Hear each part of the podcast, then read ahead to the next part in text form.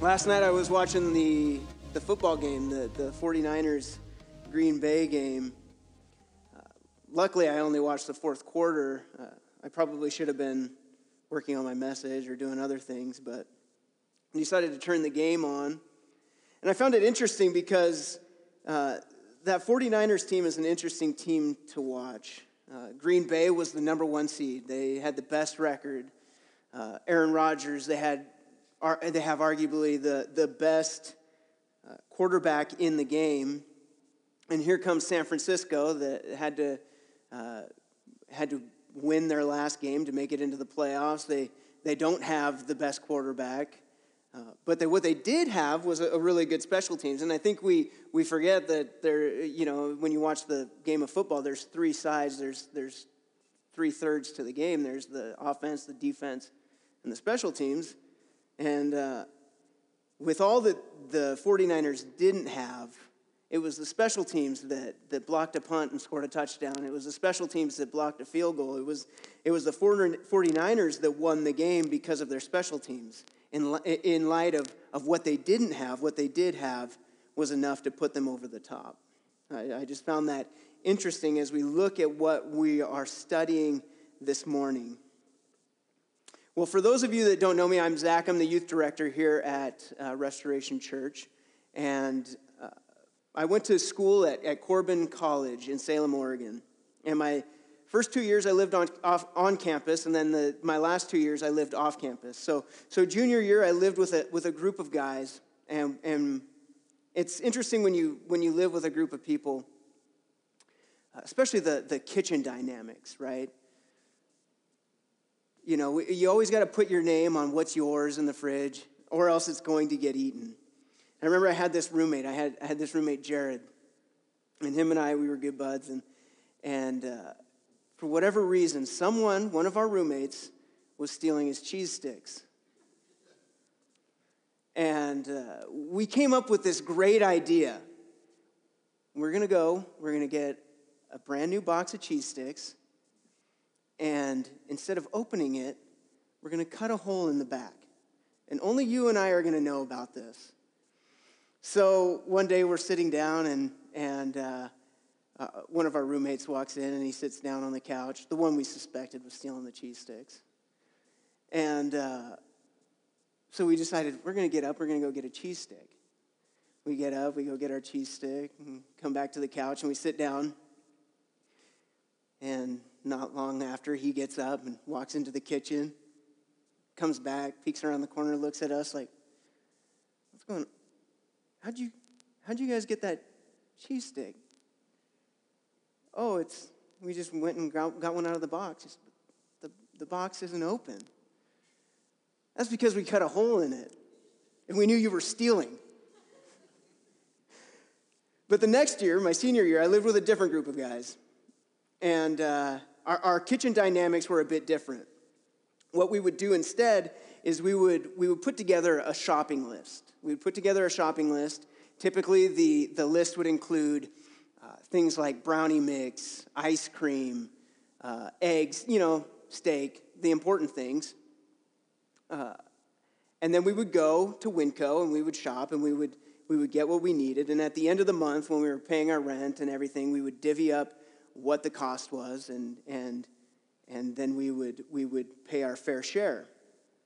That way we could pool our resources and didn't have the hassle of whose cheese stick is that? Can I have one? Sort of thing. But one thing, a few things that were never on that list were things like flour and sugar and baking soda or baking powder. Basically anything that you could use to make cookies wasn't generally on our list. And my roommate, John, he was engaged to be married to his fiance, and she was a trained chef. She could cook anything, she could bake anything, do whatever. And I remember one night she was at our apartment, and he says, "I really want some cookies." And in the back of my mind, I'm thinking, "Yeah, I really want some cookies too," but I also wasn't going to go and ask my roommate's fiance to make me cookies. And Thankfully, she went in and all of a sudden she starts making things. She starts baking things out of nothing. We had nothing. There's no way we had what she needed. With four guys in their early 20s, a dozen eggs doesn't last long. We probably had a packet of hot dogs and, I don't know, some peanut butter or something. But she went in there, and I don't know what sorcery she used, but she made the most delicious cookies. I remember there was even like a hint of citrus. Like we must have had an orange in our kitchen that she used to make these cookies. See, sometimes I think we often think that the ingredients that we need to get what we want, aren't what we have. We say things like, "If I only had."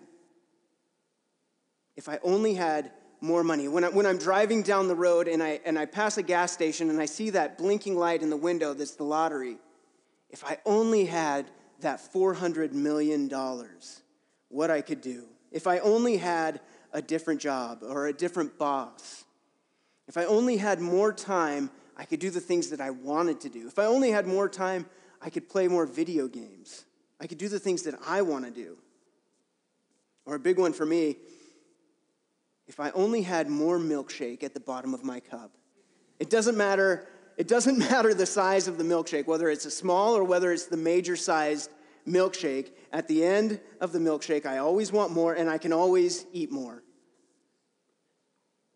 And this week, we're going to look at the story of a woman who had a lot of things to say, if I only had about.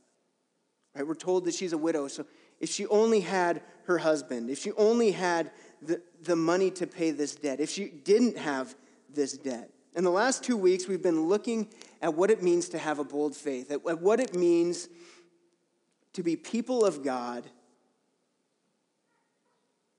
who have a faith that can move mountains. What does it look like? What does it mean? In that first week, we studied Elijah when he called Elisha. And Elisha went out and he burned the plows. There was no going back for him. There was no going back. He would not return to being a farmer. He was going to be a prophet. And then last week, we looked at this idea of digging ditches. That God wants to do this miracle, but he expects us to, in faith, work. To do the work that we need to do. To be invested in what he's about to do. So a faith that moved mountains is a faith that fully trusts and fully works. And so we're introduced to this widow in verse 1.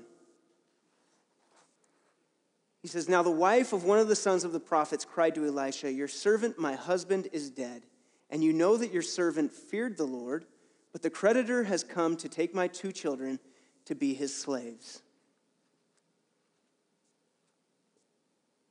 So we're introduced to who this widow is, who this woman is. We're told that she's the wife of a prophet. Now, in that day, particularly in apostate Israel, in Israel where people did not fear God for the most part, they had this string of wicked kings. It's kind of hard to make a living as a prophet for the Lord when people don't serve the Lord. It's also hard to make friends when people don't serve the Lord and you're a prophet for the Lord and you're always telling them that what they're doing needs to change. So this prophet probably lived paycheck to paycheck. There wasn't a savings account. There wasn't a 401k. There was no inheritance to leave his family. And it's believed that this particular prophet may have been taking out this debt to actually support other prophets. And there was this Levitical law that said that creditors could take debtors to be slaves if they could not pay their debt. And then at the year of Jubilee, that debt would be wiped out and they could go about their lives. So this prophet probably figured, well, if it ever comes down to it, if I can't pay this debt, then I will be the one that goes into slavery. I will be the one that has to pay it off. but he died.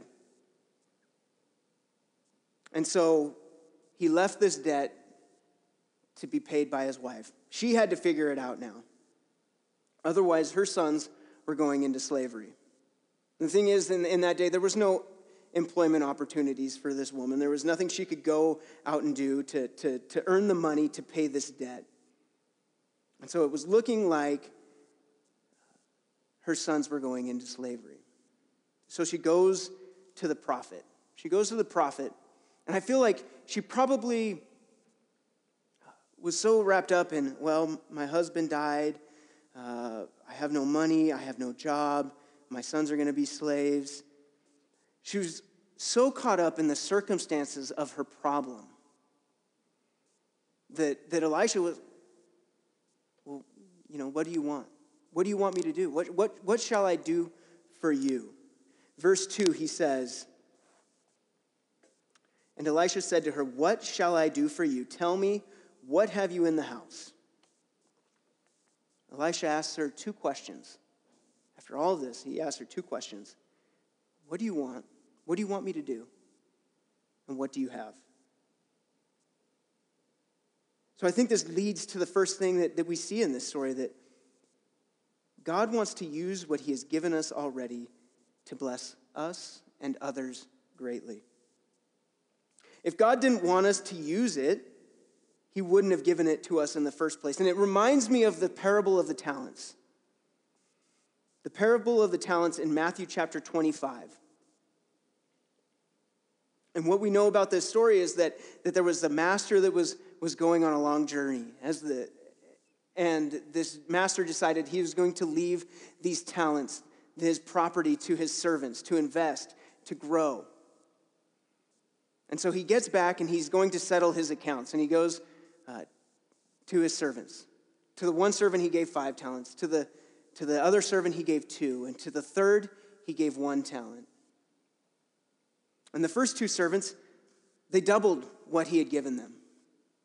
The one with 5 doubled it to 10. The one with 2 doubled it to 4. And notice the response in verses 21 and 23 particularly. His master said to him, well done, good and faithful servant. You have been faithful over a little. I will set you over much. Enter into the joy of your master. Notice in verse 21, that's what he said to the servant that doubled his 5 talents. To the servant that doubled his 2 talents, he says, his master said to him, well done, good and faithful servant. You have been faithful over a little. I will set you over much. Enter into the joy of your master. The response is the same. See, God doesn't judge us based on how much he has given us, but by how faithful we are in using what we have. See, I think the temptation for us is to wish that we were the person with the 5 talents when we have only been given the 1 or the 2. But what God has called us to do is to use what we have, to use it and see what happens. But the third servant, the one that only had 1 talent, he was afraid of his master. So not wanting to lose his talent, he decided to hide it. And this was the master's response to him. He said this in verses 27 and 28. Then you ought to have invested my money with the bankers, and at my coming I should have received what was my own with interest. So take the talent from him and give it to him who has the 10 talents. God wants us to use what he has given us. He wants us to be faithful in what we have. I don't consider myself the most gifted youth director, or to be honest, for me, it seems like youth director is a misnomer. That's not exactly how I view myself. I'm more like an older youth that needs directing. Thankfully, where I lack, I have some leaders that pick up the slack, that God has given them different gifts, particularly the look. They all have that gift. And whenever I think about doing something crazy or probably not well thought out, I just kind of have to look over at them and If they give me the look, that means it's probably not a good idea. Sometimes I do it anyways, but actually tonight we might be down a couple of leaders. So it might be that time that we finally are able to drink a soda through a sock. So if you're going to be at youth group tonight, you might bring an extra pair of socks. But what I lack in directing or administrating or planning, God has used me in other areas that I'm strong in, namely being a goofball and having a heart for students, having a heart to see them know and to grow in their faith. See, God has called me to be faithful in what he has given me and where I'm at. And the Bible is full of people that felt like they didn't have what they needed, but God uses them greatly. I think of Moses in the book of Exodus. Moses couldn't public speak, but he had a staff and he had a brother who could speak for him. And God used him to deliver his people. I think of God using a little shepherd boy in Iraq to bring down a menacing giant. So what do you have? What do you have? That is the question that Elisha asks this widow. And she responds to him, "Your servant has nothing in the house except a jar of oil." Nothing but a jar of oil. See, the way I see it, this woman had three assets. She had her two boys, and she had a jar of oil. That's all she had that was worth anything. And obviously, she didn't want her sons to go into slavery, so that left only the oil. And oil in that day was an important commodity. Those of you that know how to cook know that you can use olive oil in cooking. Those of you that don't cook well know that olive oil is also flammable. But it's also, they used it as a beauty product. They would shine up their face before they went out on the town at night. It was also used in religious ceremonies and in sacrifices. And it was also used when kings were anointed. In 1 Samuel 16, when Samuel goes to anoint King David, it says that he took the horn of oil and anointed him in the midst of his brothers. And the Spirit of the Lord rushed upon David from that day forward. And Samuel rose up and went to Ramah. See, when Samuel anointed David, he used the horn of oil. And at that point, the Spirit of the Lord rushed upon David. See, oil in the Bible always symbolizes the Holy Spirit. So this widow may have thought that her bit of oil was insignificant, that it wasn't enough, that it couldn't make a difference.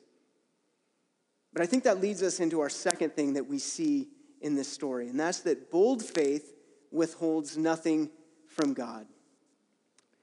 Think of Jesus when he's feeding the 5,000. We're told that it's 5,000 men, so there's probably roughly 15,000 people there. There's a lot of people there. And we pick up the story in Mark chapter 6. And Jesus has been teaching a long time, and the disciples are saying, "Hey, we need to let these people go so they can go find some food, so they can eat tonight." And I find Jesus' response to them very interesting. He says, "You give them something to eat." And they're like, "Well, should we go buy 200 denarii worth of food? Like, we can't provide bread for these people." And look what Jesus says to them. Look what Jesus asked them. "How many loaves do you have?" He asked them, "What do you have? What do you have? Go and see." And we're told that there's a boy there, a boy that may not have had the 5 talents or the 2 talents that the disciples had, but he had a lunchbox. And in his lunchbox were 5 loaves of bread and 2 fish. Probably not enough food to feed even me. If I was in that crowd, no. It's good. But he knew that in the hands of Jesus, it could be used mightily. Scripture repeatedly teaches us that when we give to God what we have, we gain what we can't even fathom. But it's scary, right? It's scary to withhold nothing from God. We feel like when we withhold nothing, that we risk everything. Naturally, we want to be that servant that hides our talent, that buries a hole and hides it away, afraid of losing it. We're this woman that just has a bit of oil, and we don't want to risk spilling it.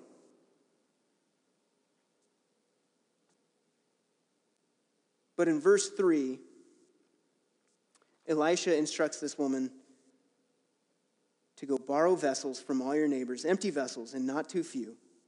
Then go in and shut the door behind yourself and your sons and pour into all these vessels. And when one is full, set it aside. So she went from him and shut the door behind herself and her sons. And as she poured, they brought vessels to her. It's scary to withhold nothing from God. We don't want to risk losing what we have. And so Elisha instructs her, he instructs her to borrow vessels and not too few. See, the measure of her faith would be measured in the amount of jars that she had borrowed. If she borrowed 3, she'd fill 3. If she borrowed 5, she borrowed 10. But I find it interesting because it seems as if Elisha doesn't play really an extraordinary part in this miracle. He gives her some instructions, but he tells her to go into her house and shut the door behind her and her 2 sons. He wasn't even there. He wasn't there. Whatever God wanted to do, whatever God had planned, was meant only for this woman and her sons. See, when we look at miracles in the Bible, they're meant to show the power and the might of God. When we look at Jesus' miracles, they demonstrate his authority. When we look at the apostles' miracles, they authenticated their message about Jesus. But we also shouldn't forget that God is a God that cares about us individually, particularly in our times of need. And God wants to show himself to us. Maybe what we need to do is we need to go into our homes with our families and shut the door and ask God to show himself. Ask him for a miracle. Ask him for mercy. But don't withhold what we have. Offer what we have. See, at the beginning of this story, this woman appealed to Elisha based on her husband's faith. She said, your servant, my husband, is dead, and you know that your servant feared the Lord. You know that he was faithful to God. You know that he loved God. But it wasn't her husband's faith that was answered. It was hers. So she does what Elisha says. She goes in, she starts to pour. And when one vessel fills up, they go to the next, until all the vessels are full. And in verse 6, when the vessels were full, she said to her son, bring me another vessel. And he said to her, there is not another. Then the oil stopped flowing. And she came and told the man of God. And he said, go, sell the oil, and pay your debts, and you and your sons can live on the rest. She went to Elisha and she told him what had happened. It's a miracle. All of my jars are full of oil. And he said, go, Sell the oil, pay your debts. And not only that, live on the rest. See, when we think about Jesus feeding the 5,000, we also recognize that after feeding 15,000 people, there were 12 baskets of fish and bread left over. In this story, we're told that she was given enough oil not only to pay her debt now, but for her needs in the future. God didn't just provide for her here and now. He knew what she needed going forward. God multiplied what she already had to give her what she needed, which I think leads us to the third thing in this story, that when we walk by faith, we activate the Spirit's power in our lives. See, I don't think it's insignificant in this story and in the Bible that oil represents the Holy Spirit. And when she responded faithfully, it was the oil that multiplied. And so Paul is in 2 Corinthians chapter 5, and he's talking to the Corinthians about how much of a struggle this life is. How it's such a pain, how he groans because it's such a struggle. It's so hard. There's always troubles. There's always problems. There's always circumstances. And he's talking to them that we long for our heavenly dwelling. And in 2 Corinthians chapter 5, he says, who has given us the Spirit as a guarantee, so we are always of good courage. God has given us the Spirit as a guarantee, so we are always of good courage. But look at the parallel in verses 7 and 8, because he says, for we walk by faith, not by sight. Yes, we are of good courage.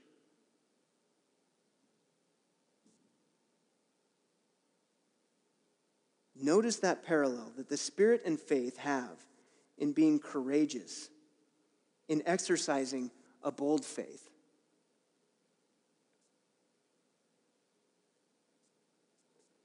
If we want to have a bold faith,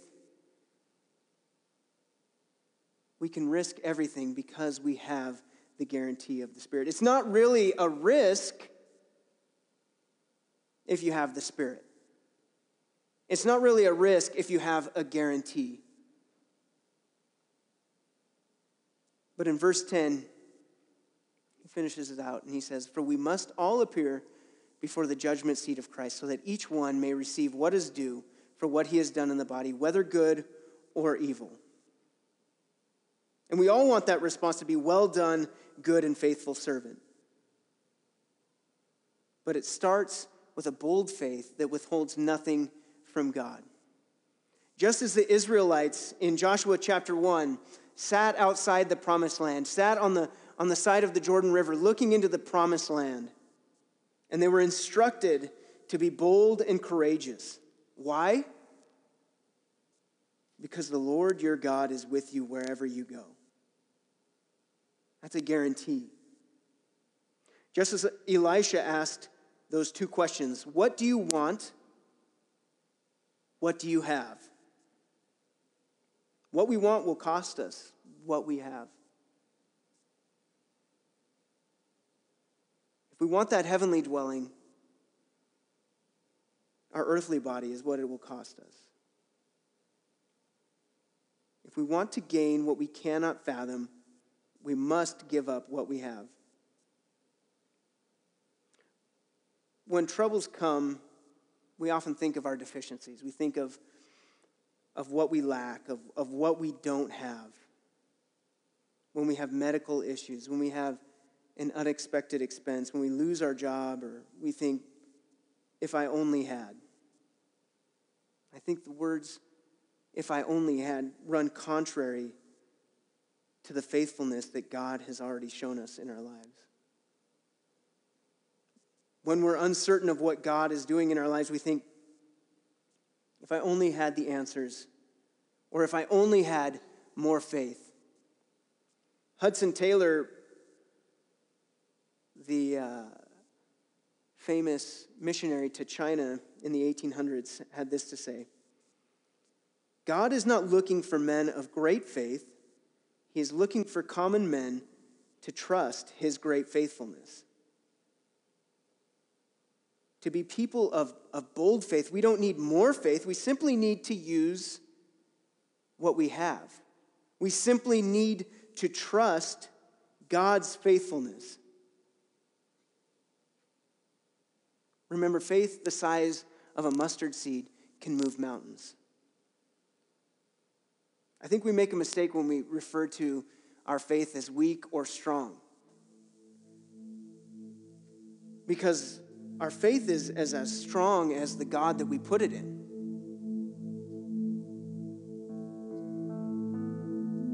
So I think today, maybe we need to confess. Maybe we need to confess that we think, if I only had. Maybe the confession is that we often say we can't because we don't have. We say we can't because we don't. We can't get involved because we don't have the time. Think about where we're at this morning. God has given us this morning to be at church. God has given us this time. How can we invest in others during this time? How can we invest in other members of this church at this time? How can we get involved? Maybe what we need to do is we need to take an inventory. We need to think, what do I have? Is it a passion or a love for something? Has God given us this desire for something? And how can we use that for his kingdom? I remember when I was in school, when I was just a kid, there was this woman, Betty, and I remember she would pick me and my brother up after school, and she would actually take us to Good News Club. It's not much, but she had a car, and she had a desire for kids to know Jesus. So she would pick us up, and she would take us to Good News Club. She would give us a ride. Maybe you have a home that you can open up for a life group, a home that you can open up for foster kids. The question is, what do you have? Or lastly, maybe you're here this morning and you don't have a faith of your own. This widow referred to her husband's faith, not even realizing her own faith. Maybe what God wants to do is get you alone so that he can move in you. Maybe you're feeling that Spirit moving you to faith.